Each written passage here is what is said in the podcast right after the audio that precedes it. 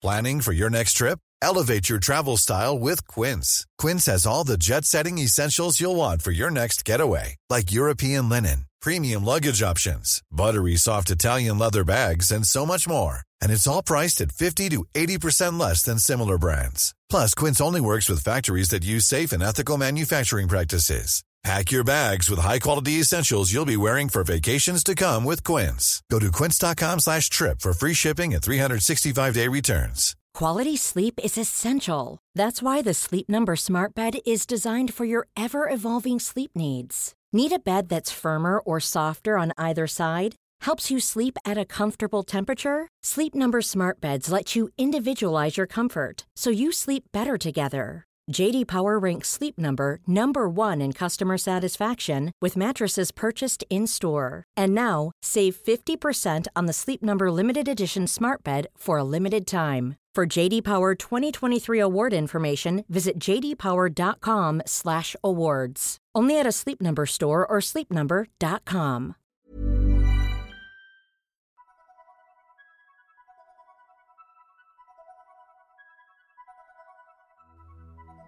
Hello, and welcome to the Food and Psych podcast, where I, Kimberly Wilson, chartered psychologist and food advocate, take you through all things food and psychology.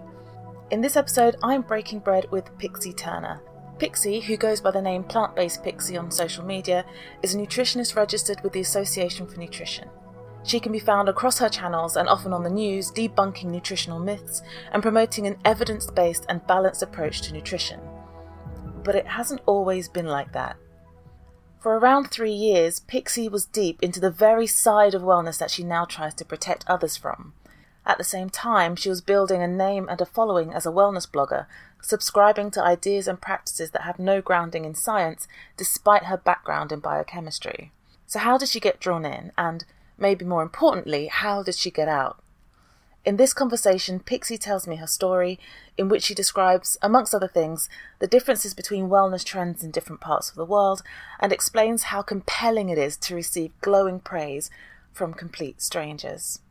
Her story really illustrates the common theme of restrictive eating behaviours developing as ways of managing periods of transition and anxiety. That said, it's a really fascinating, funny, and honest conversation. And as a bonus, I get to use the phrase accidental cheese. so listen out for that. Here's my conversation with wellness blogger turned wellness rebel, Pixie Turner.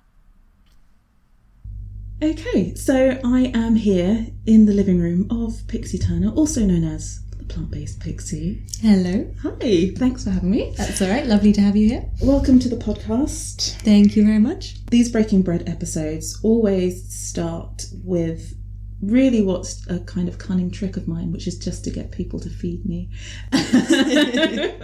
um, and so let's start there. So, Pixie, can you tell me what your meaningful food is and what we are sitting down to at the moment? I have made an extremely fancy and very classy, very high end cheese toasty with mature cheddar and basil pesto because I think it adds some extra delicious flavour. Excellent. So, whilst I enjoy my generous half with the cheese toasty, thank you so much.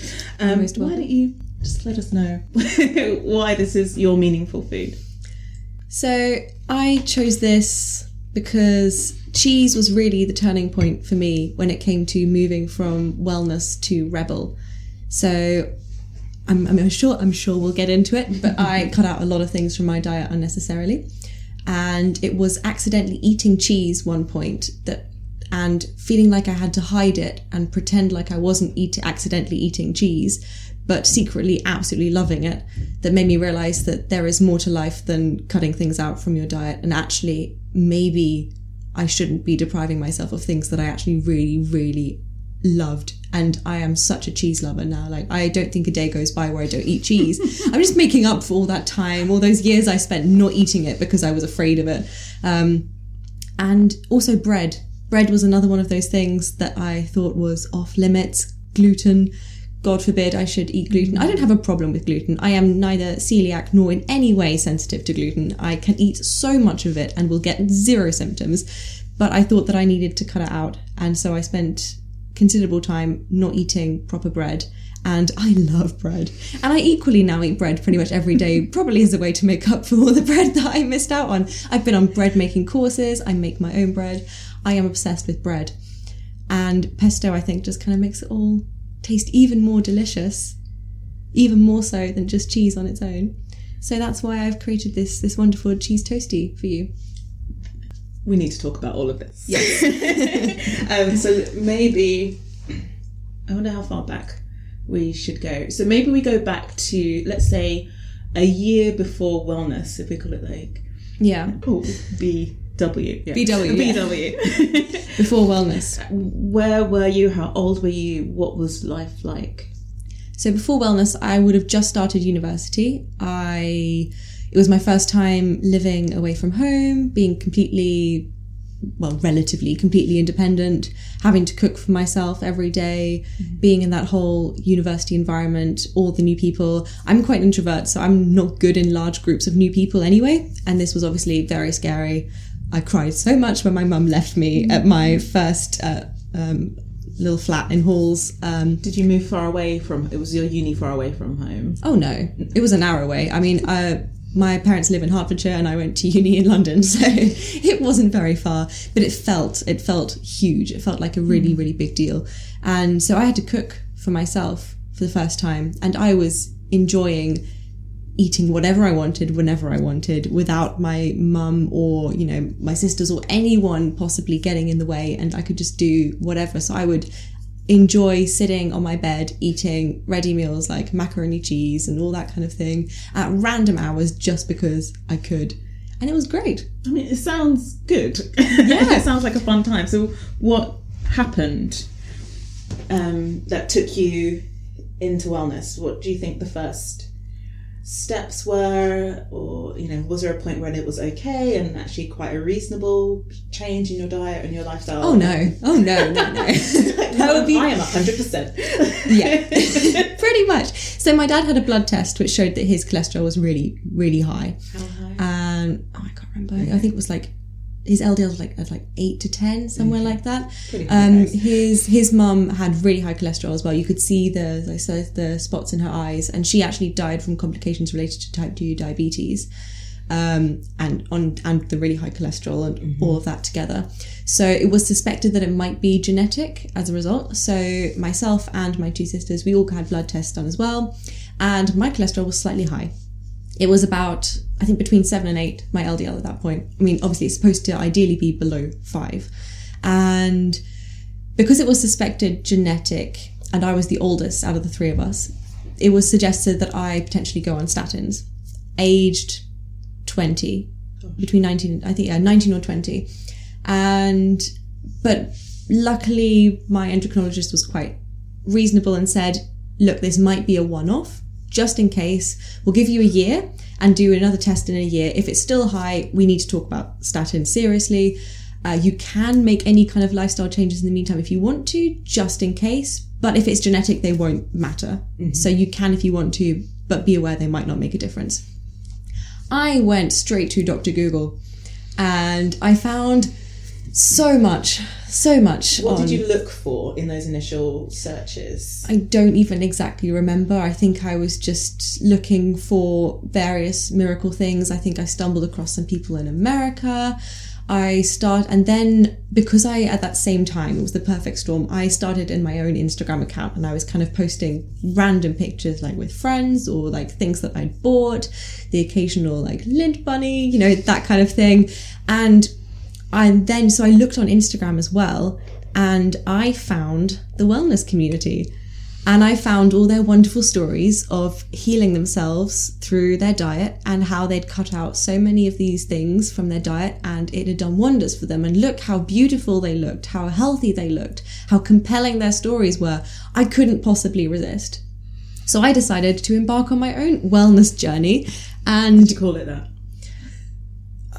Probably I was probably I was such a wanker back then. Like I really like I look back and I'm just like we would never be friends. Like me and me and me now versus me five years ago, we would never be friends. Like I would pass from the street and go ew.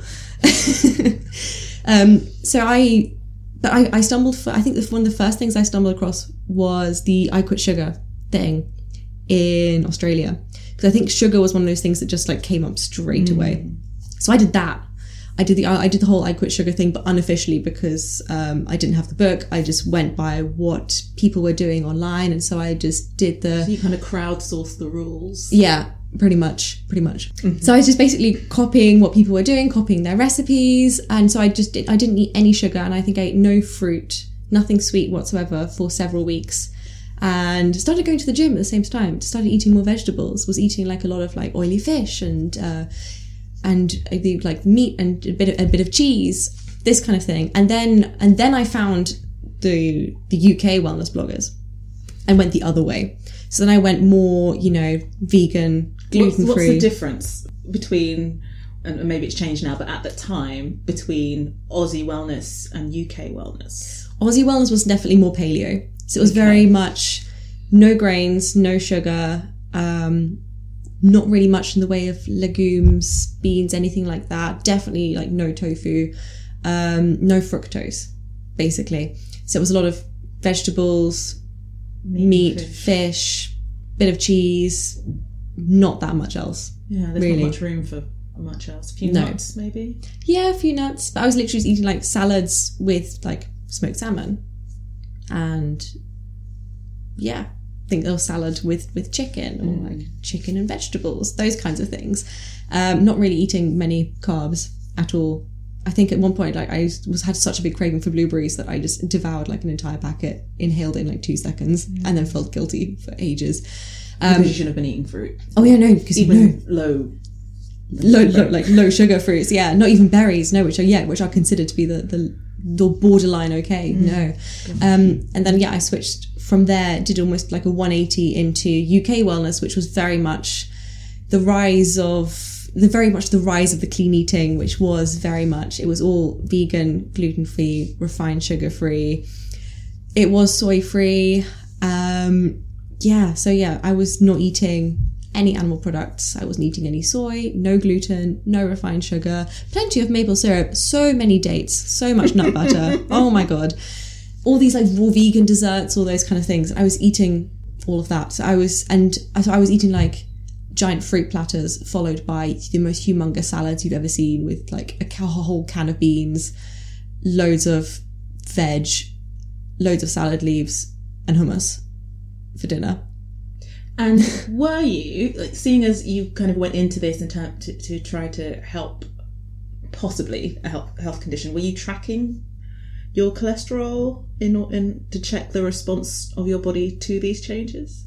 Nope, I wasn't tracking, but I was recording all my meals on Instagram by posting beautiful pictures in really lovely, like yellow light under like artificial yellow light with my hand just out with the plate on it and just going snap. It was really unattractive. I've deleted all those pictures now, so no one will ever find them. and I started, I posted them on my on my Instagram with the you know hashtag wellness, hashtag clean eating, um, hashtag vegan, hashtag gluten free, and I started getting followers. People started to care about what I was eating, and I thought this is amazing. I'm going to keep doing this. Is that what you thought? Does it didn't it strike you as a bit weird, or did it just feel great that everyone was like, "Oh look, I, I'm so interested in, in your food"? I thought it was great because I saw people admiring these really popular health and uh, clean eating bloggers, and I thought, oh, I would love to be like them. Imagine, like you know, being so so admired for the way you eat and just being just being so admired and being given so much praise on social media just in general you know i don't think many people would be able to resist the charm of receiving endless praise and very little negativity from total strangers on a regular basis of course it's so compelling you i mean it's kind of addictive in a way It's extraordinary, isn't it? Yeah. I mean, it's absolutely extraordinary that, um, well, two things. Yes, that, that um, the first thing that we kind of don't ever talk about is that this is praise from complete strangers. Yeah, who've never seen my face and have no idea who I am or what I look like or anything about me other than what I eat. It's really strange. Well, because I was assuming that you were putting put, like selfies and pictures and things. No, just food. Nothing but flat lays of food. Wow. With, Wow. with very little insight into my life. My early captions were literally just, mm, yum, here's my dinner.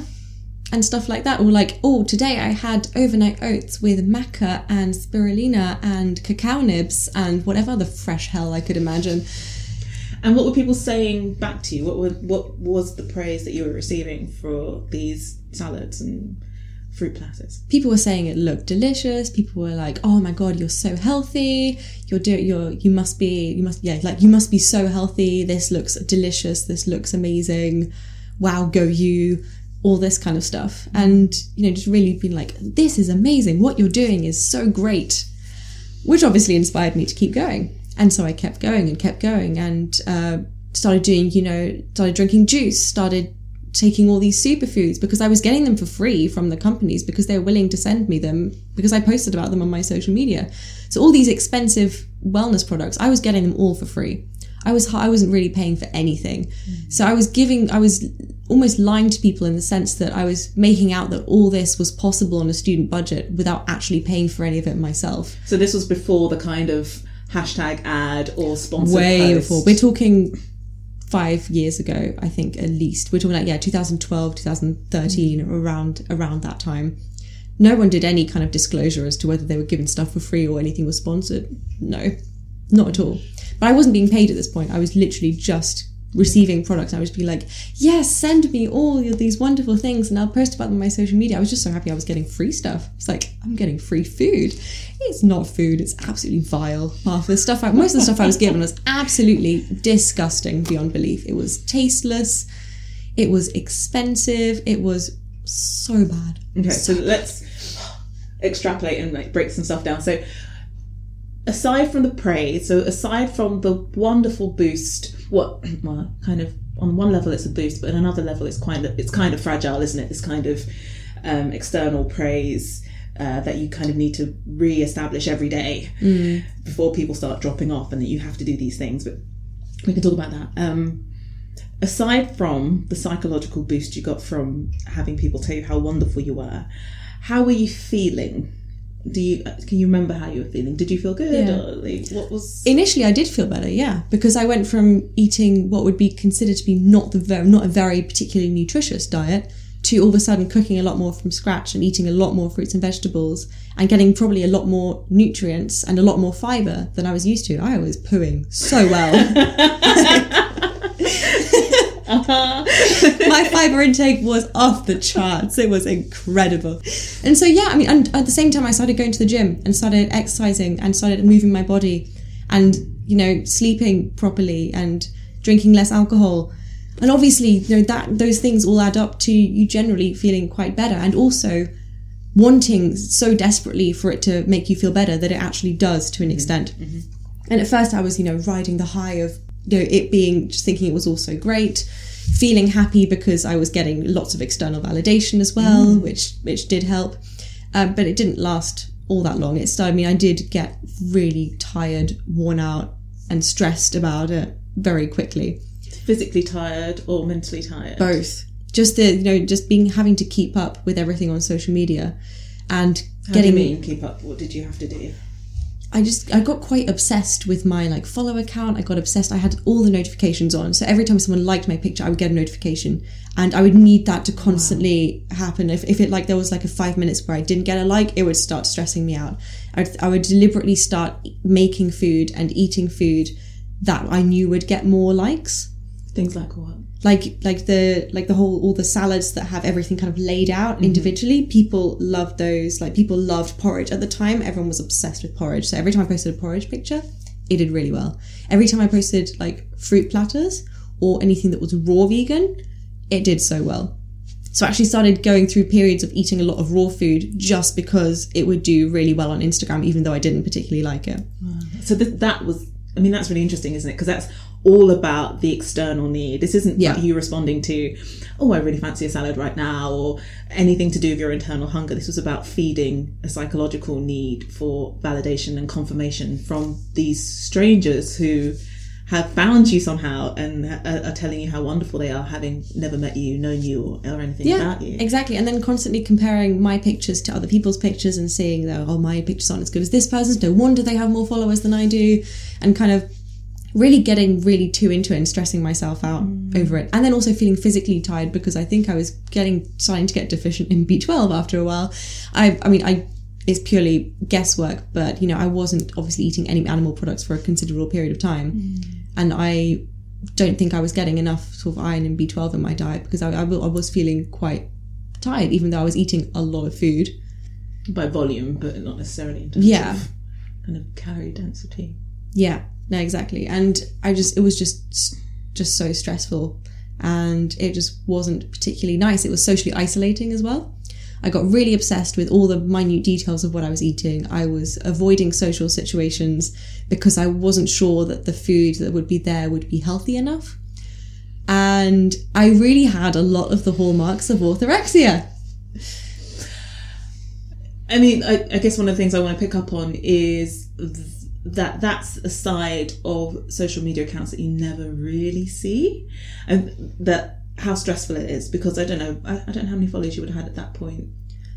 Oh, not that many. I think I was probably maybe on like 20,000, something like that at that point. so twenty thousand followers, and even then you were stressed about it, worried about your count, wondering how many people were following you, whether they liked your images enough that it Yeah. was creating that level of stress. And I'm thinking about other people out there with, well, I mean, you have hundreds of thousands now, but other people out there with huge followings who are posting very regularly and presenting these particular images of themselves, a particular persona.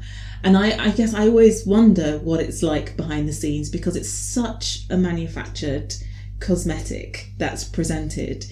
And you never see the behind the scenes until there's a kind of breakdown or breakout, I guess. You know, it was like either everything starts crumbling or people just realize that this something about it is unreal or unhealthy or, or, or unhelpful now. Um, so I guess that's one thing I want to just point out for listeners is there's there's always a bigger question to be asked. There's always a need to be critical about what you see Absolutely. and to not take everything at face value. And I think that's so difficult because I think in, on one level, and you both saw it, but also offered it to other people, was this kind of aspiration. You know, here you were, a student who appeared to be able to afford all this wonderful stuff, had the time to work out, had the time to create these beautiful, elaborate displays of food, um, that it becomes aspirational and people want to believe that it's possible um, and that it's easy and that they can just do it if they try hard enough. And actually, Yeah. there's a different story to be told, or a fuller story that that also needs to be told. Yeah, absolutely. I was w- way obsessed and spending a lot of time preparing food and photographing food. Were you living by yourself at that point? No, I was living with two guys, believe it or not, at that time. But they they were just enjoying the fact that I was making a lot of food that I wanted them to try, um, and I would always add extra sweetness for them when I was making like any like brownies or anything like that. But they they were just they were mainly enjoying the fact that I was making them food as well as making myself food, especially the sweet things like brownies and I made was like making my own chocolate, but like vegan chocolate that's Okay, like so wellness chocolate Tell me, take me through it. Which is basically is it's coconut oil, okay. maple syrup, Mm-hmm. and cacao powder, Okay. and you mix them together. And you pour it into a mold, and it solidifies. So it's a little chocolatey saturated fat nugget. yeah, With probably just as much sugar as regular chocolate, but it's maple syrup, so obviously it must be like so healthy. It's not. Yeah, so I was making all that kind of stuff, Gosh. and they were enjoying it. Yeah, because Because just kind of they're- perks for them. Yeah, you know, they were what twenty something year old boys. They don't have that many taste buds. They were just enjoying. that There was food that they could eat for free. Um, you mentioned orthorexia, so let's talk about that. It's a term probably that not many people have heard of. Um, do you want to give a description of it for for the listeners? Yeah, so I would describe orthorexia as an unhealthy obsession with being healthy. It's not just wanting to be healthy, it's to a point where it is obsessive, where it disrupts your social life, where it disrupts your psychological well being, and in severe cases, your physiological well being as well. And is that the point when you had the accidental cheese, or when did No, you... this is much. This is further down the line. No, I mean, I obviously didn't recognize it as that at the time. Mm-hmm. people did point out to me that I needed to chill out. My parents were my parents were saying to me, "Why are you avoiding gluten? You don't need to avoid gluten." My sisters were saying to me like th- like this this raw vegan cheesecake, that's not a cheesecake. You can't call it a cheesecake when there's it's then there's no cream cheese in it. It's not a cheesecake then. I was like, "No, it's so much better than regular cheesecake and it's totally still a cheesecake, but it's like so much better because it has cashews rather than cream cheese." I had a raw vegan birthday cake. Hmm. And it was it was not that good. I'm so sorry. I know. I missed out on so much good food I'm sorry during that time. And my poor parents, like, what they had to deal with, they had to buy all sorts of weird and wonderful equipment so that every time I went home, I could spiralize my my courgette or my zoodles, as I called them at the time. I had to, you know, I was grating courgette into my porridge. I was doing like spiralized courgette. I was, yeah, I mean, courgette farmers have had a great couple of years. Oh my god, yeah. And the amount of avocados I ate as well. I mean, obviously, I still love avocados. I've always loved avocados. I was weaned off av- on avocados, so I've always had a love. But I was eating so much avocado, and you know, my parents had chickens, and they were like, "Why, why, why aren't you having?" th- These amazing eggs from our chickens. I was like, no, eggs are so bad for my cholesterol. And yeah, I was well. Actually, I, I even persuaded my parents to like switch to plant milks at some point. Um, and they had to have all these things there every time I was there, otherwise I would freak out. what do you mean freak out? I would I'd be like, why is there no almond milk? I can't make my porridge. What am I supposed to eat? If I can't make my porridge, what am I supposed to have for breakfast if I'm not having my zoats? I just didn't. I was like, I can't have anything else because God, I can't eat bread. I can't have toast. What was the worry about if you did have toast? Because not gluten- talking about toast gluten- having an effect on cholesterol. What was the risk of of gluten? Is the gluten was going to make me bloated, and I couldn't put it on my Instagram. it was a wasted Instagram opportunity. It sounds really stupid, but that did cross my mind. No, I don't think it is stupid. I think, I think when you mentioned um, being obsessed with follower count, that I think, I think social media has given us this new tool that I'm not sure psychologically we're completely ready for in some ways. Like yeah. obviously it's an incredible tool and you know you can talk to family on the other side of the world and you can connect with colleagues and people in your field and it's it's extraordinary. But I think when I think about basic human needs like like sense of value or social comparison um, these kind of fundamental things that affect our sense of self-worth that we're we're okay managing those in the real world because we have done for millennia and we've worked in we've been in networks and we've been in social groups and we've worked out hierarchies and compensations and all of that but we haven't ever in our history before had a a literal counter of our popularity. Yeah. We haven't been able to is, say, oh, today I'm 500 people popular, but yesterday I was 507 people popular. What? Why am I seven people less popular? You know, Like, why don't these seven people like me? What did I do wrong? you know, we've never had that before, and I'm not sure we really have got our head around how to manage that and how to not take it as seriously as I think we might be psychologically tempted to. Hmm. I think we- we also can't process some of these large numbers. Like the, if I think about how many followers I have, I have no idea how to picture that many people. I don't know what that looks like. It's just a number. It doesn't really. It's so hmm. hard to visualize and under and actually understand what that means in terms of people. It just we just see a number. Hmm. Yeah, and and the I guess the basic understanding is the more the better. like, Generally, yeah. If you're not growing, you're doing something wrong. I mean, I mean, the biggest thing that I look back on and really regret is the lack of social interaction that I had at that time because wellness really took a lot of some like friendships, but also took a lot, just took a lot of social opportunity away from me. And so I didn't really have I didn't have huge amounts of friends. I didn't spend a lot of time with my with the people on my course because they would want to go to like a Chinese buffet for lunch. You know, on my on my birthday, uh, I snuck into lectures late and left early so that my classmates wouldn't ask me if I wanted to go to lunch with them because we always went to a Chinese buffet, and that was not healthy enough. And I didn't know if if, if everything was was you know up to the standard that I was expecting. So I just went home instead, and that's miserable. that's really miserable. And like, it was so much stress for my parents to find somewhere that we could all go. Anytime we went out for dinner, like, what would Pixie approve?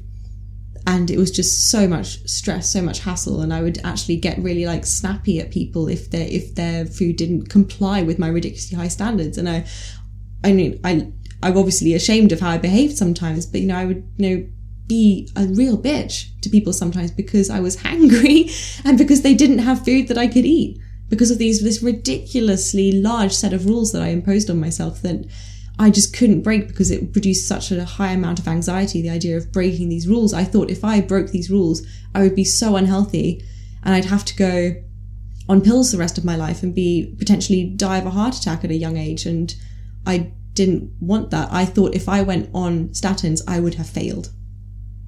Because again wellness promotes this idea that natural is good pills are bad because they're messing with because basically you're not you're not doing enough with your lifestyle if you have to go on pills. That's kind of the message that was out there. Mm-hmm. And so i really internalized that. So oh i know i know. It's because the first time that I came across you was with your, I guess it was a kind of, I don't know how you would describe it, kind of a expose post. was it the i was wrong yeah. yeah that was a long time coming that one And I think, I mean, we should certainly talk about that, but I, we still definitely need to hear about the accidental cheese and how you found your way out because it sounds like there were lots and lots of clues. Because sometimes what happens is that people just go along, they don't want to upset the boat, they don't want to tell you you're being a bit difficult, they don't want to. But it sounds like the people around you were aware and they were concerned and they were saying, hey. Yeah. yeah, like why why are you doing this? And they you know were doing it in a really really nice way. They weren't. It wasn't mm. confrontational. It was just genuinely curious, like getting me to actually question my own decisions. And I wasn't having any of it. I was like, no, I am. Like, I am so right, and you're all wrong, and you're all going to be so unhealthy, and I'm the one who's going to live forever. And that's the kind of separation that happens in the mind, right? It's kind of, I'm right, you're wrong. This real black and white Yeah. Splitting that happens, which Yeah, and you know, I was studying biochemistry at the time, which doesn't sound like it would necessarily go together. But if you, I mean, for people who don't know, which is most people, a biochemistry degree is so specific that you really struggle to actually relate it to the human body. I mean, the stuff I did in third year, it was so, so minute. You were going to such detail of specific pathways. I did an entire module just on photosynthesis. Like you learn it in GCSE is like this really simple equation. Oh no, it is so complicated. I did like entire modules on like microbial metabolism and things like that. You just don't relate it to your own physical form and the way that your body works. You just it feels too abstract. Yeah, exactly. And so, although it seems quite strange that I was doing a science degree, but doing all this, following all the pseudoscience, with my degree, it just it just didn't match up because my degree felt so far removed mm. from what I was feeding myself. But also, your your degree was tapping into reason and, and a rational a rationalism, whereas actually what drew you into to wellness was much more psychological, right? It was Yeah. anxiety about your father's health, fear about what that meant for your own health, aspiration and admiration for all of these people who you saw on social media, and then all of the validation that you were getting from the people who began following you. So we have this complete separation between what might have been a a, a rational, critical appraisal of what was happening, com, um, compared to that very compelling psychological rationale that you had that was driving you along. Yeah, absolutely, yeah. So after my degree, I went off traveling for a year with my with my then boyfriend at the time. We went traveling together for almost a year. Was he into wellness as well? No. no, not at all. It's like so far removed, so far removed. So how did Um, that work? How did, did he just like quietly ate what he wanted while you were out? Did you? Oh, we, we just cooked separate things for each other at home. So it was fine. And um, we went to Australia. And um, so I spent several months living in Melbourne. uh, on the east coast of Australia and working in an organic health food shop. I had had pretty much n- almost no experience, but they hired me because I knew what all the weird and wonderful health products that were on their shelves. I knew what they all were, and I knew how to. I knew how they worked. The How they- you presumed benefits. of Yes, exactly. I could explain them. I could describe them. I could direct people to what they needed potentially, and so they decided to hire me, which was very lovely of them. Um, it was a lovely place. Like I, the people were so nice. I had such a good time working there. It was really good pay as well. well, Australia has gives you yeah, it's great. And um, but it put me into contact with a lot of extreme people. I thought what I I mean, looking back, it was so much more extreme than anything in the UK.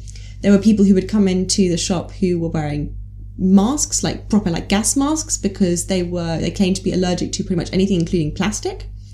There were people who would come in wearing and only touch anything with a glove because they didn't want to accidentally touch any food that might contaminate in some way.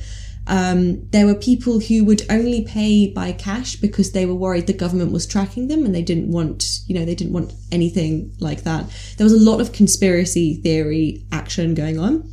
You know, like chemtrails, forced, like, I mean, so much like government influence, like, yeah, They're trying to control your mind, all that stuff. putting yeah. stuff in the water. Oh god, yes. Yeah, you know, like fluoride free toothpaste. All that kind of stuff. And I was then also obviously friends with a couple of other wellness bloggers out there because that's what wellness bloggers do when they go to other places. They meet up with fellow wellness bloggers who reinforce their echo chamber. And have salads. Yeah. And just go eat eat salads together. And and vegan ice cream. and uh, one of one of them at one point said, I would never dream of vaccinating my children.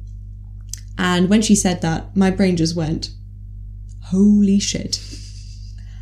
This is so wrong. What am I doing here? What am I doing with these people? I don't belong here. What is going on? It was like a literal switch at that point. I just sat there in silence, like, oh my God. I couldn't believe what I just heard. And it was like, you know, it was almost like the, my, the past few years of my life, it kind of flashed before my eyes and I saw all this, the way that this whole movement that I thought was just about me trying to be healthier was linked to all these weird conspiracies, all these all these dangerous messages that were actually really really dangerous to people's health and how it all fit together. And I just thought no. What do you think you found so startling about that comment? Why did that affect you like that? I'm not sure why it was that in particular. I think it was just because it wasn't about food. It was it just seemed it just was so wrong in my eyes. I mean, I knew that I knew and I still know now that vaccination is an amazing feat of science and it's such a wonderful thing.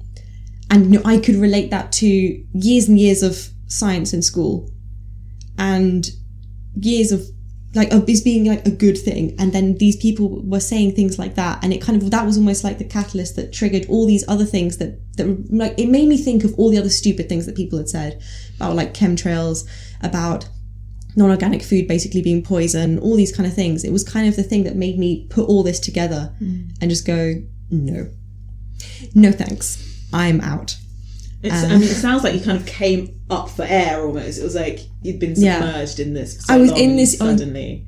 yeah, I was like in this bubble, and all of a sudden it was like someone had gone poof, and the whole bubble just completely exploded, and it was really scary. I imagine it would be actually quite traumatic because by then you'd been in for a couple of years. Yeah, like three years. three years of living in this kind of lifestyle and having it reinforced, um, reinforcing it yourself for other people, um, and I suppose only looking and reading at things that reinforce that and all of that sort of stuff. Yeah. That it must have felt quite unsettling and kind of destabilizing to suddenly have this awakening. Yeah, it, it really was really sudden, and I kind of didn't really say much for the rest of the day. I was just kind of in, in shock. And then I went home and just kind of just, you know, thought, okay, I need to think about everything I've been told and everything I thought was true in the last few years. And I kind of systematically went through, looked at different things. I found the Skeptic's Guide to the Universe which is one of the best websites I've ever found. So I found the Skeptic's Guide to the Universe, and I started. I like websites like Quackwatch and things like that. And once I found one, I found the next, found the next, and I didn't just read what they wrote. I read their references. I looked at other references. I actually looked at so much information. I it didn't take just one, just reading something to convince me that everything I thought was wrong. I wanted to make absolutely sure that this time what I was reading was actually going to be accurate. Mm. And so I would read all the references. I would cross check that with like Wikipedia. Cross, I mean, it's not the most reliable source, but it is, does, you know, for basic mm, science, it's mm, pretty good. And I cross check that with other things and look at their references and see how it all fit together. And over time, I was doing this kind of in secret, pretty much. I didn't tell anyone that this is what I was doing, and I sort of Were I you over- still maintaining your account yeah at the same time? I didn't know what I didn't know what to do. I thought if I, you know, I, I just kept going on as if everything was normal and okay because I didn't. I needed to fully convince myself before I would kind of almost reveal it to the mm. world. And so it took a bit of time. And then yeah, I was in this this this restaurant. It was a vegetarian and vegan restaurant with a Australian blogger There's never been a faster or easier way to start your weight loss journey than with PlushCare. PlushCare accepts most insurance plans and gives you online access to board-certified physicians who can prescribe FDA-approved weight loss medications like Wegovy and Zepbound for those who qualify. Take charge of your health and speak with a board-certified physician about a weight loss plan that's right for you. Get started today at plushcare.com slash weight loss. That's plushcare.com slash weight loss. plushcare.com slash weight loss. Ever catch yourself eating the same flavorless dinner three days in a row? Dreaming of something better? Well, HelloFresh is your guilt-free dream come true, baby. It's me, Gigi Palmer. Let's wake up those taste buds with hot, juicy pecan-crusted chicken or garlic butter shrimp scampi. Mm. Hello Fresh. Stop dreaming of all the delicious possibilities and dig in at HelloFresh.com. Let's get this dinner party started. Hiring for your small business? If you're not looking for professionals on LinkedIn, you're looking in the wrong place. That's like looking for your car keys in a fish tank. LinkedIn helps you hire professionals you can't find anywhere else, even those who aren't actively searching for a new job but might be open to the perfect role. In a given month, over 70% of LinkedIn users don't even visit other leading job sites. So start looking in the right place. With LinkedIn, you can hire professionals like a professional. Post your free job on linkedin.com slash achieve today. Who was like 80% raw, really intense. You know, we're talking like juicing a lot, buying really ridiculously expensive organic produce from like a really small place with cash only, chemtrails, the works. Um, she was like, she was nuts, completely like, oh my god, I can't believe I was friends with her. Like, she was, she's never going to hear this, so it's fine. I think she also she blocked me on social media a while back, so it's all good. Um, and so I ordered this like veggie stack and I forgot to say the vegan version rather than the vegetarian version. And it arrived and there was, I could see like, there's cheese on this, there's cheese on this. And I just thought to myself, fuck it, I'm just going to eat it. Because I, I was too embarrassed to send it mm, back and to mm-hmm. admit that I'd made a mistake. So I was like, I'm just going to eat it. And so I was, you know, eating it and, you know, trying to have a conversation and just sort of, I just turned the plate so that she wouldn't see that nice bit of like cheese, like melted cheese dripping down. Oh, beautiful. And just, you know, casually eating it in my head, I was just going, oh my God, I'm eating cheese. And what what was that feeling? Was that excitement, fear, anxiety? It was kind of exciting. I was like, I'm secretly eating cheese in front of someone who's basically almost completely raw vegan, who would freak out if she saw that this is what I was eating, but she hasn't noticed. And it was great. And obviously, it tasted amazing. It tasted so good. And in my head, I was kind of like, I'm kind of freaking out, but this is kind of one of the best things I've eaten in like a really long time. And, you know, nothing bad happened. No bad physical reaction whatsoever. In fact, I felt so good afterwards. I was like, this is amazing. And, um, yeah, I was like, I, I need to eat more cheese. I need to eat more of this stuff. And I thought, you know, well, if if I'm okay with cheese, I'm definitely going to be okay with gluten. Gluten came back into the equation. Life felt so much better. Um, and and then I started getting rid. I started stop. I stopped taking all my superfoods. I'd taken them with me to Australia, Obviously. um, obviously in my suitcase, and uh, had my mum sent me more from the UK as well. And uh, and also I got sent loads of stuff while I was in Australia as well. So much stuff, like really like expensive green powders and weird things like that. I just stopped taking them and realized, you know what? I don't feel any different. You didn't die? Nothing bad happened. Didn't feel any different whatsoever. Your hair didn't lose its shine? No, I didn't, you know, suddenly start becoming like a ball of toxins. Like, I was totally okay. So I just carried on not taking them. Went back to drinking coffee, felt even better. The coffee was out as well. oh, yeah, because you have to have maca instead of coffee in the mornings. That's what really gives you energy. Yeah. I've, I've only just discovered, heard of maca really quite recently. I'm not really au fait, and I don't understand for the life of me what an adaptogen is. it's because it's not a thing. it's definitely not a thing. It's, it's, it's, It's, not. it's almost as if you just like add a gen onto the end of things, it makes it real. Like, it's like science. Boom. um, no, not quite. yeah, no, I, so I just started feeling so much better. the psychologist in me, which is most of me, um, really wonders how accidental the ordering of the vegetarian instead of the vegan um, stack would have been. Like I having, you know, you would already been reading these things and kind of de-radicalizing yourself in, in one sense whether there was this kind of unconscious drive to test it out in the Yeah. real world is just It, it's possible. In my mind, it was, it felt accidental. It felt like I'd made a mistake, and I was, I was close to saying, "Oh, actually, this isn't what I wanted," and close to saying something. And in my head, you know, there was part of my head that, part of my brain that was freaking out at the fact that mm. this was cheese. but it's not an accident you'd made before No, like not ordering the vegan version. It's just curious timing. Therapists do this kind of thing. Um, um, what else have you mentioned? Something. Oh, I wondered whether because you were surreptitiously eating this cheese in front of this zealot, this wellness radical. Was there a worry about um, kind of backlash? You know, if you came out as a cheese eater. Oh my god, yes. It took me a lot longer um, to actually admit on Instagram that I was eating non-vegan food. Um, tell me about the decision to do that because that's where I like, first heard of you was with the I made a mistake guys Yeah. post. so I mean, I came back from Australia and went back to my. I was living with my parents in the meantime between coming back from Australia and going off to uni again.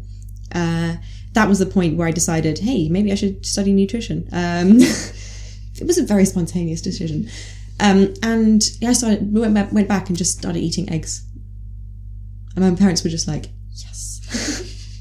Did they say anything or were they just quietly please? I don't really, I don't remember to be honest. Uh, I just remember that summer I just started eating a lot more different things. I discovered an absolute undying love for halloumi and uh, just a love for cheese in general, like, and just started being a lot more relaxed about what I was eating and just enjoying myself a lot more. And at that point, I thought, I'm hiding most of what I'm eating on my social media. So rather than just make some kind of big announcement, I um, just subtly put in some cheese and then subtly put in some egg and waited for people to notice. I know they did. really? um, I lost a lot of followers. Gradually over time, I mean, over the next year, my following completely stalled. For a whole year, I basically didn't gain or like the net was zero, basically. Um, and I pretty much stayed at the same level for a whole year while people realized that I wasn't vegan and that I wasn't super wellness and that I was actually talking about science now. And uh, yeah, so I mean, a lot of people stayed, which is really lovely. A lot of people thought it was amazing and really, you know, were really supportive. But I got a lot of abuse. Actual abuse. Yeah, I got a lot of DMs and a lot of messages from people like saying I was a terrible, terrible person for eating um, some eggs from my from my parents' backyard, uh, which was not ideal. It was upsetting. I'm, I'm trying to understand the context of terrible. I mean, because it a terrible, terrible person. You know, I've, I've. It, it just feels extraordinary that It's you so would extreme. you would be called a bad person for eating an egg. Yeah. And not not even, you know, it wasn't like I went straight into, you know, the most unethical conditions imaginable. I, I was eating eggs from my parents' chickens in their backyard who have the most amazing life. It's such a it's such an unnaturally dichotomous and also I'm going to choose a gentler word than what? The narcissistic position to be in. You know, because there is, you know, aside from what you might have your personal beliefs about someone's food choices or their religious choices or their sexual orientation, whatever, we understand that there are a plethora of ways of living a human life. And whilst they may not jive with our own personal choices, whatever they might be, that other people have the right to live their lives. Hmm. But there's something quite audacious about someone who kind of arrogates to themselves the right to tell you how bad you are as a human being for your food choices. Yeah. And so many like, oh, I thought you were vegan. And I, I never identified as vegan because it was never about ethics for me. It was purely a, any dietary decisions I made were purely health decisions. Quote unquote health decisions. Not obviously ended up making me more unhealthy, but my intention was to be healthier. So it was never that I, I'd never cut out animal products in order like to save the environment or to save the animals. That wasn't what I did. I did it for very selfish reasons. I did it for because I wanted to make myself healthier. Um, turns out that wasn't the right way to do it, but I so I never identified as vegan. Granted, I would use hashtag vegan, but that was to get more followers. so, but people were extremely nasty, um, and so yeah, yeah. For the next year, as I you know started posting more pictures of a lot of cheese and just in general, you know, like chocolate and things full of refined sugar and all this kind of thing, and started writing about the science behind what we were eating and how, like, starting dispelling a lot of myths. Yeah, I just didn't really gain net gain any followers for a, for a whole year. How was that for you? I mean, because in the beginning, Hmm. gaining followers and getting all of this praise was one of the main drivers, and then you suddenly have this experience for over a year where that doesn't happen. Yeah. What was going through your mind at that time?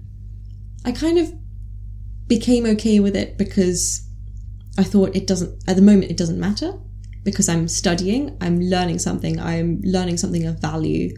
I, I thought, I thought over time, all those sort of the extreme vegans would, would disappear and then it would all be, be okay again and it would kind of pick up after a while. I said, you know, I said, I sort of said to myself, this is kind of okay because it's just going to be like a short temporary thing that might be you know a couple of weeks couple of months and uh, but in the meantime i'm learning something really interesting useful that i do feel very passionate about and want to share with with people.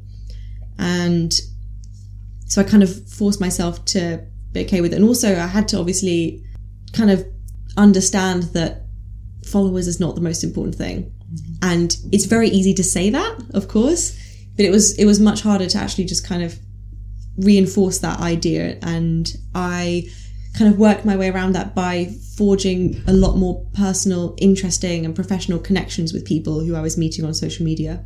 So rather than just being like people follow me i made it more about the connections i could create with other people. Um, so you know fellow nutritionists other healthcare professionals food writers um, chefs all sorts of people. I just made sure that i was actually getting that i was getting something out of these connections with people uh, rather than just making it about people following me. That i found really helpful and i still really love that aspect of social media. The the you know the amount of people that i've met and spoken to who you know I can talk to and have amazing conversations with about food, about health, about nutrition, and all sorts of things.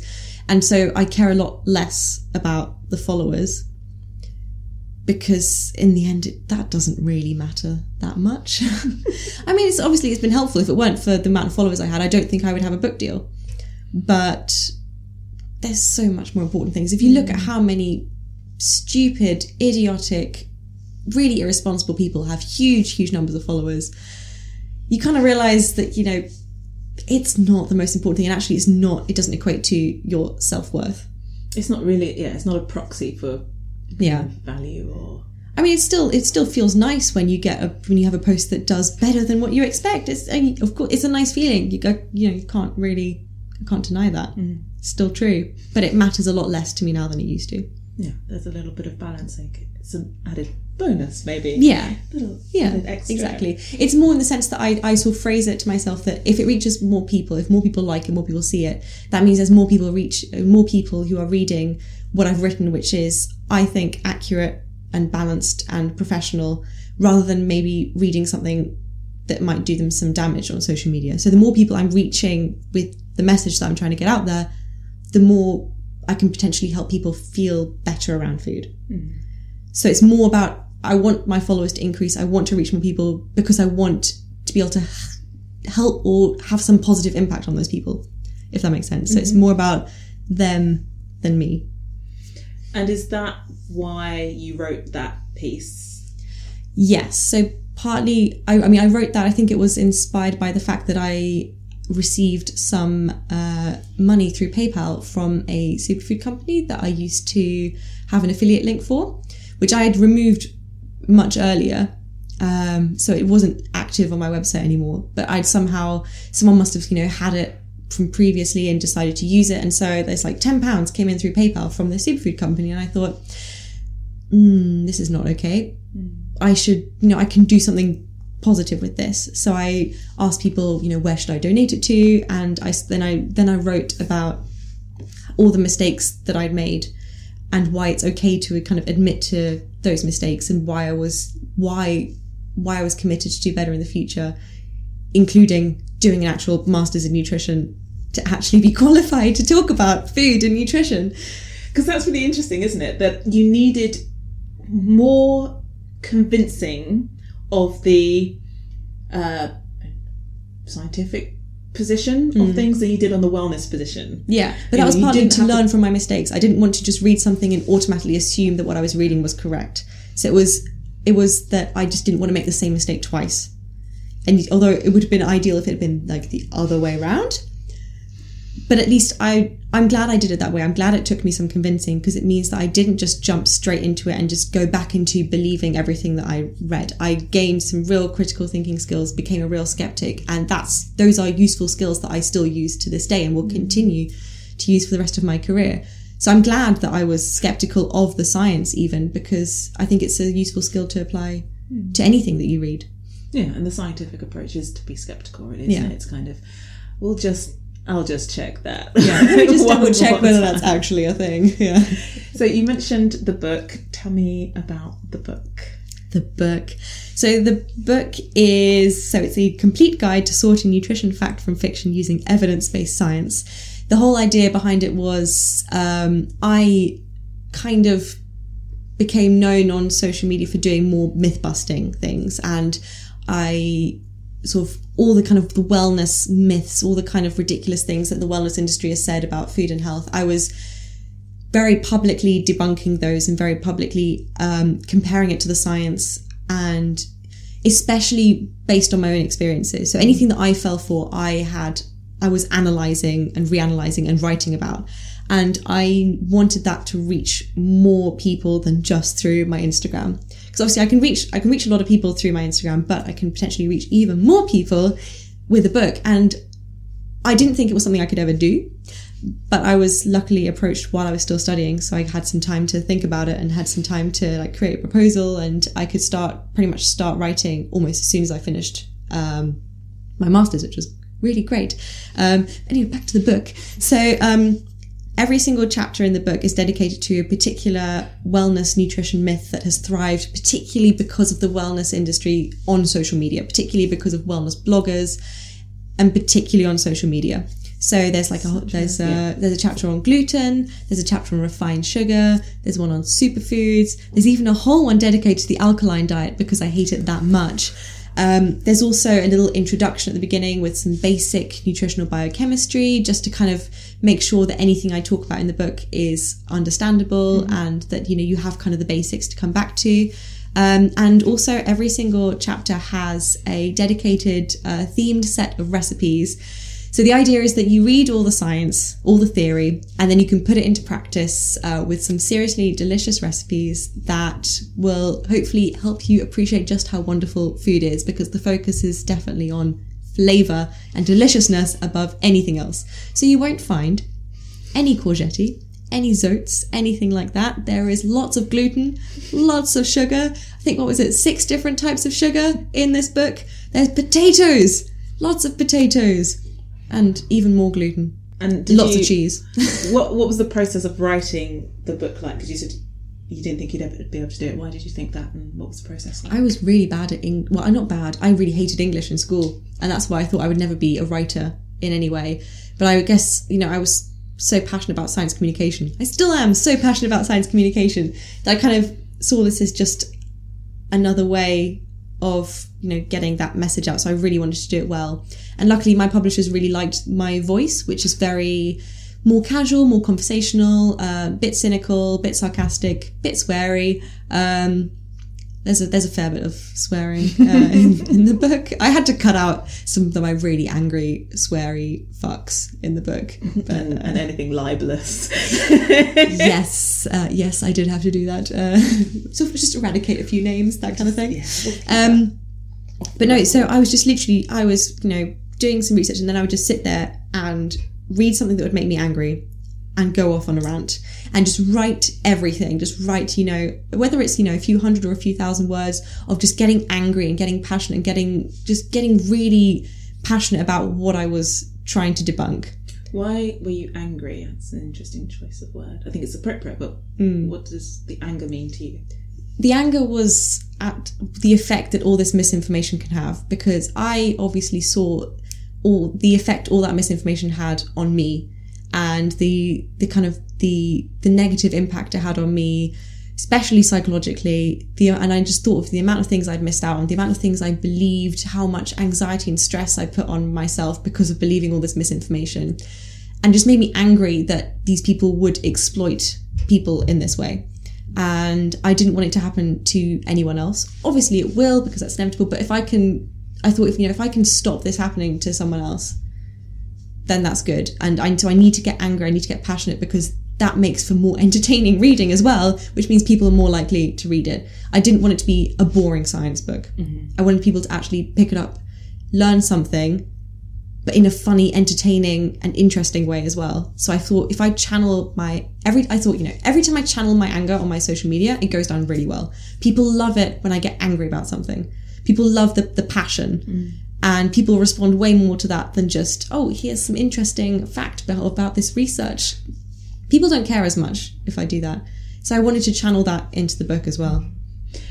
I think there's a, a really important point about um, science communication because I wonder maybe maybe you can answer this. Do you think, even though you did get drawn in, and there are lots of reasons why, do you think having a grounding in science was part of the inoculation for you from staying in wellness like, um, to help you get out? That you had a kind of frame of reference to to escape. in some sense, yes, because it enabled me to actually look at all the the research, look at all the papers um, when I started questioning things. It allowed I had access to those. I there wasn't any kind of um, that barrier wasn't there. I could read the research, I could understand it. That was really helpful. I think if I didn't have that, it would have been a lot more difficult to get out.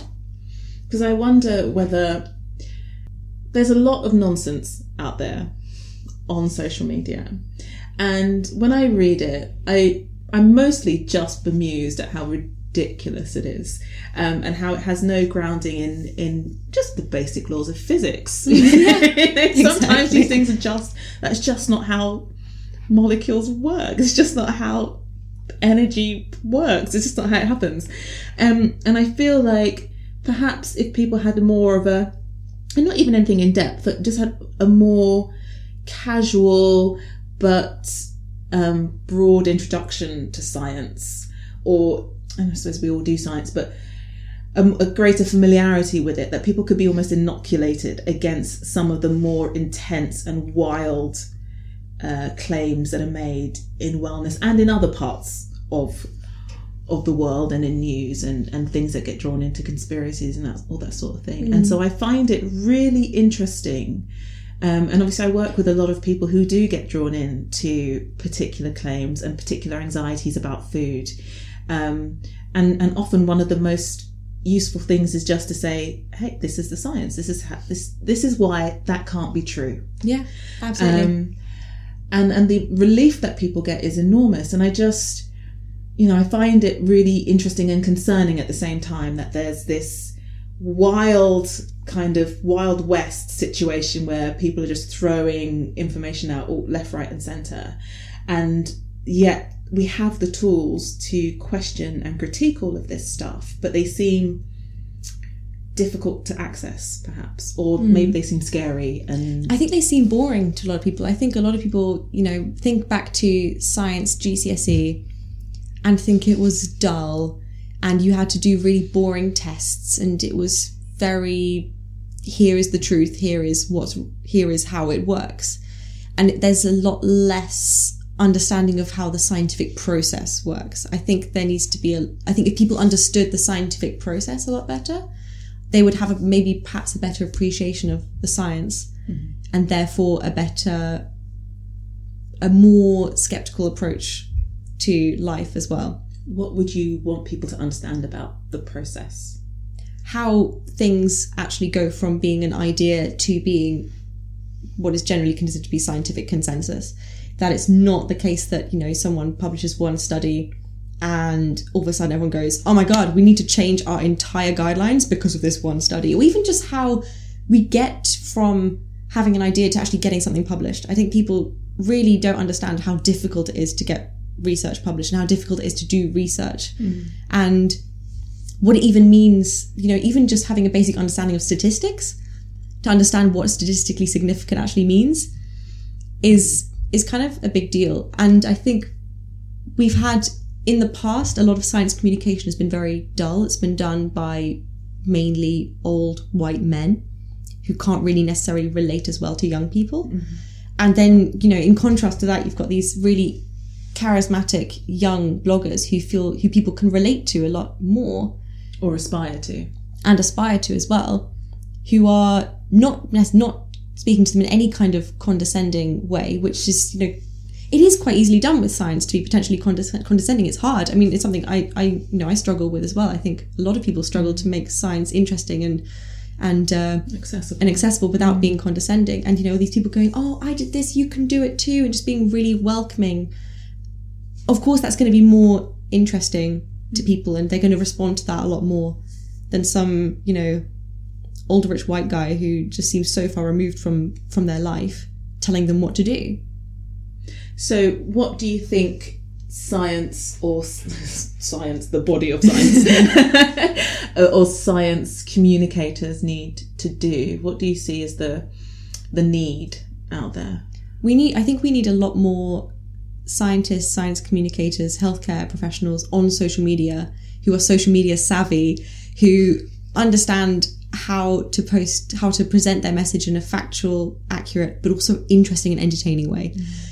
It's starting to happen. You know there there are some really amazing people on social media who are really growing as well who are really putting amazing messages out there in a really interesting accessible and entertaining way. But it's not enough. It still mm-hmm. needs to it still needs to keep going. We still need so much more. And i think we need to harness social media and just so we can counteract a lot of the bollocks that's on mm. there. Because the best place to do that is is the best place to, to you know counteract bollocks on social media is social media Yeah. that's why that's why i use instagram as much as i do because it is the place where all the all the wellness bollocks thrives so i want to be on there and i want people to find me that way so that they can learn something that they might not necessarily have expected to learn. They didn't see necessarily seek it out. They just- just kind of taking the fight to them. Yeah. I think you make a really, really, really good point. Um, because it really startled me, and, and you said it at the beginning actually, that when you found out about the genetic, possible genetic risk for cholesterol in your family, that you went to Professor Google and then onto social media. Mm. And I think what a lot of, certainly it took me by surprise how many people are using social media as a health resource because I, you know, I'm Instagram, it's just pictures of food and maybe the beach and mostly food and you know, I never abs. I would never really have thought of it as a resource for facts and evidence and science and information. Um, and then I suddenly realized that actually lots of people were getting their information from Instagram, and I was really startled because actually anyone anyone can set up an account and they can say what they like, and they don't have to validate it. They don't have to um, show any evidence. They don't. They just need to be kind of confident and a, and a bit convincing. And and also, you know, science can be very um oh what's that I'm looking for? Like hierarchical? Hierarchical? Is that the word? Hierar- hierarchical. So it sounds can be very hi- hierarchical. I can't remember, I can't remember saying that. Whereas on Instagram, it seems like everyone's equal. Mm. So everyone mm. everyone can voice an opinion. Everyone seems quite on the same playing field, and I think that appeals to people on social media as well. They look at what someone's posting and they feel like they could be on the same level as them. They don't feel like this person is necessarily at a much higher level that mm. It's not intimidating. yeah, exactly. Yeah, I think that definitely plays a role. And you know, if someone reads something ridiculous on so on their Instagram and then scrolls a bit further, and then my picture comes up and something sensible comes up underneath it, at least it potentially might make them think twice about what they read before, Yeah, yeah. which is only a good thing. No, absolutely. And I think one of the the real difficulties I think is that all of the all of the most of the people doing the work, the researchers and the technicians and the clinicians, uh, aren't trained in social media. Or they're not trained in, in science communication, and or they're just busy. They're in the labs doing the science. Yeah, they're doing the science that the rest of us will write about on Twitter. exactly. Um, and so there's this kind of little vacuum between the work that's being conducted in the lab or in the field or wherever, um, and then the communication of it, which tends to come out in journals, sure, but you know the PubMed website is dull as dishwater oh my god, yes. um, or perhaps in some sensationalized headline, which will, you know, editors will just choose because it'll get more clicks or it'll get more readers, but seems for the public or for the, for the audience to change every other day, so it it becomes less reliable and less believable. Or on the odd documentary, you know, it, it- hmm. and it's just it's not there in people's pockets. It's not interesting, you know, exactly as you say that it's not accessible and doesn't seem relevant. Whereas what unqualified, be generous, unqualified people who might be, you know, unknowingly sharing nonsense aren't you know they're not held back by any of those things they don't have to mm. go through a particular channel to get their information out they don't need to do a press release they can just post whatever they feel like whenever they feel inspired to do Yeah. so You don't have to reference on social media, especially on Instagram. You can't include clickable links. they need to work on that mm. that would be really good know. I get people asking me for references on Instagram, which I always think is great. It adds a lot of extra workload mm. sometimes, but I would rather people ask. And I'll always send references to people if they ask for them, even if it means I was like, oh crap, I deleted that tab. Let me go back and find it. Um, I'd rather people ask always. In fact, I you mentioned about people in clinic saying, you know, you you explain the science to them, and all of a sudden it feels like a weight's been lifted off their shoulders. I actually really dislike when people when I explain the science to someone in clinic and they just go, "Oh, okay." It's like no, no, ask questions. Like the what I don't want is for them to just blindly believe what I say just mm. because just because I mm. have a degree. I want people to question. I always say, to people, do you have any questions about this? Do you want to? What do you want to know? Ask me questions. Like, don't assume that the science I'm what I'm saying is definitely always 100% right. I mean, I try, but I would I would just want people to be like, no, no, blindly believing things is what got you in this mess in the first place. Mm. I mean, that sounds quite harsh, but you know, it's kind of true at the same time. And no question, ask me questions. If you read something that contradicts about it, that contradicts what I'm saying, tell me and we can talk through it. But don't just blindly believe everything. Mm. And that, I think that's the a good point to make about a a professional or ethical researcher or communicator is that we really like to be asked questions and we're happy to be challenged because it's not about ego, it's about the evidence. But please, politely and without, and without swearing and saying that I'm uh, like a, some really terrible person because of the way I eat. yes. Politeness, please. With those caveats, challenge is really is really welcomed because you know we're happy. And I suppose the scientific process is, is constantly about proving something wrong. It's always about saying, well, actually, let's try it this way and see if we still get the same result. Is that right? Are you sure? Are you sure? And, and the other thing I think about professionals is that we're all held to codes of ethics and codes of professional conduct. Yeah. And, and I think some, perhaps that's part of the problem with getting the message across is that we can't make big dramatic statements about how, how a particular food or exercise regime or behavior is going to change your life and take away all your problems Yeah. and make everything fantastic and sunshiny again because a that's not true but b it's unethical we can't do that and Yeah, we could be prosecuted um, whereas other people aren't held to those sorts of standards so they can make these much more engaging dramatic sensational claims that that draw people in so there's slightly an unlevel playing field there Exactly, and that is why I use sarcasm and swearing. These are the tools at my disposal that are technically still ethical. Fantastic. Is there anything that you would like people to know or ask? What is your kind of hope that people get from this conversation or from your book? I hope that it inspires people to think more critically about what they read, especially online. That's the main thing. Um, the whole point of being a wellness rebel is to be skeptical, to ask questions, and to recognize that followers do not equate to qualifications and expertise. Um, but most importantly, I just want people to realize that you can eat all the food groups, you can eat all the things, and it's fine. And it's totally fine. And that's main that's one of the main reasons why I have recipes in the book is I mean people when, when people call it a recipe book, it does piss me off a little bit, but uh, but the main reason I have recipes is to show that look, you can eat potatoes, you can eat dairy, you can eat sugar, and it's not gonna like that make you an unhealthy or an impure or a bad person. That You can eat all these things and it's okay to eat these things and they're not terribly, terribly bad for you in some way.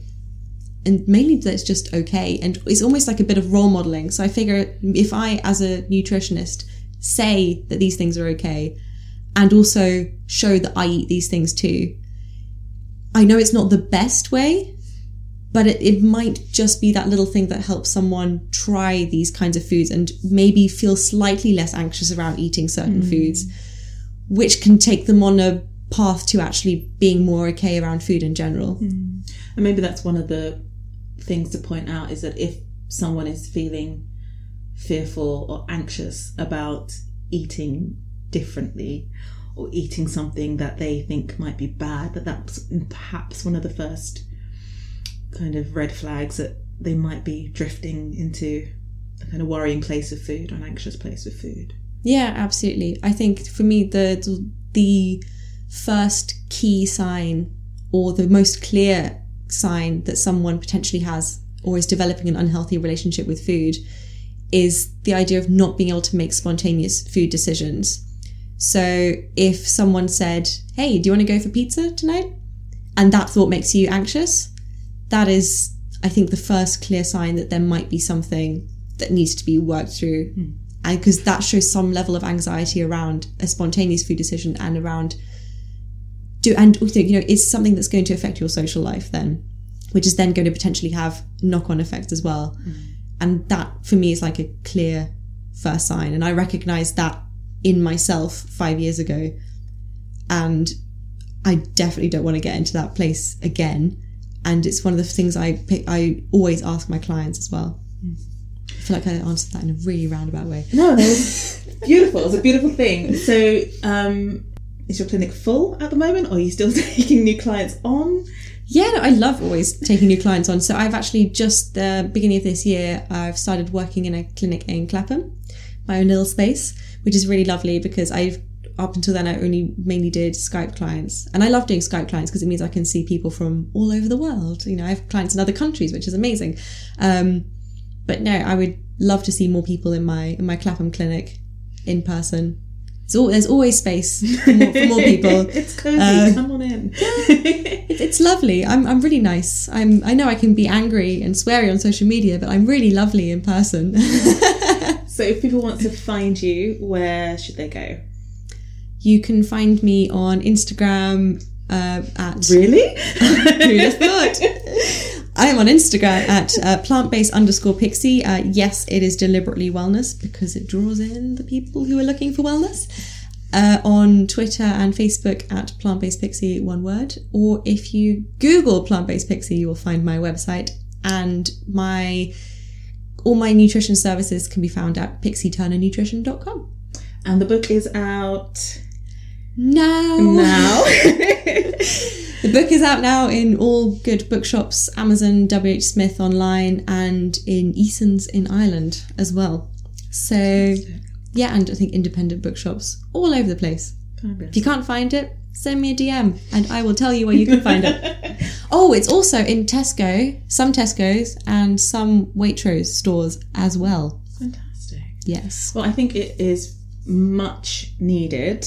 Um, if not as an antidote, then certainly you know start of a, a resistance against some of the more unhelpful and harmful. I mean, I think both of us as clinicians in our respective fields can see some of the dangers that this information can do. Definitely. Um, so I think this book and books like it are so needed, and I'm so glad that you've written. It. I'm so glad that it is out. So thank you for that, and I wish you all the best with it. I hope it Thank skyrockets you. up the charts. I hope so too. stays there. And yeah, thank you very, very much for feeding me a cheese toasty and for the great conversation. Thanks. I'm now going to eat the other half of it. and that's it. Many thanks to Pixie for sharing her story and her mission with me. You can find all of the links to the websites that she mentioned in the show notes, and I'll add in the links to her social media accounts as well. In upcoming episodes, I'll be looking at the psychology of a particular type of racial bias that, though incredibly common, is astonishingly difficult to talk about. So I do hope you'll join me for that important conversation. But for now, thank you very, very much for listening, and until next time, I wish you the very best of health.